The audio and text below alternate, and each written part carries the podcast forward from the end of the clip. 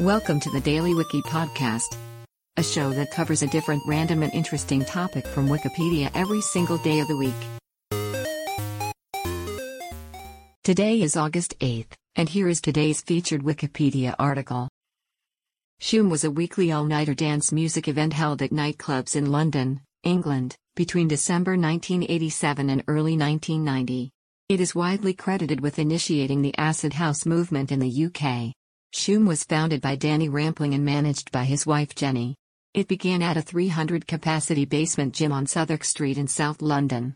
By May 1988, its growing popularity necessitated a move to the larger Raw venue on Tottenham Court Road, central London, and a switch from Saturday to Thursday nights. Later relocations were to the Park nightclub in Kensington and Busby's venue on Charing Cross Road. The early nights featured Chicago house and Detroit techno, mixed with contemporary pop and post-punk. Its musical and visual culture evolved around the classical hallucinogenic drug LSD and the psychoactive drug MDMA, the latter commonly known in the UK as ecstasy or E. Shoom closed shortly after open drug use at the club began to attract police attention. By this time, electronic music had crossed into the mainstream as the heavier sounding rave style became popular. Today's featured article is provided by Wikipedia.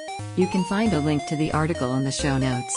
Help support the podcast by rating us on your favorite podcatcher, or support the show on Patreon by visiting bit.ly slash the Daily Wiki.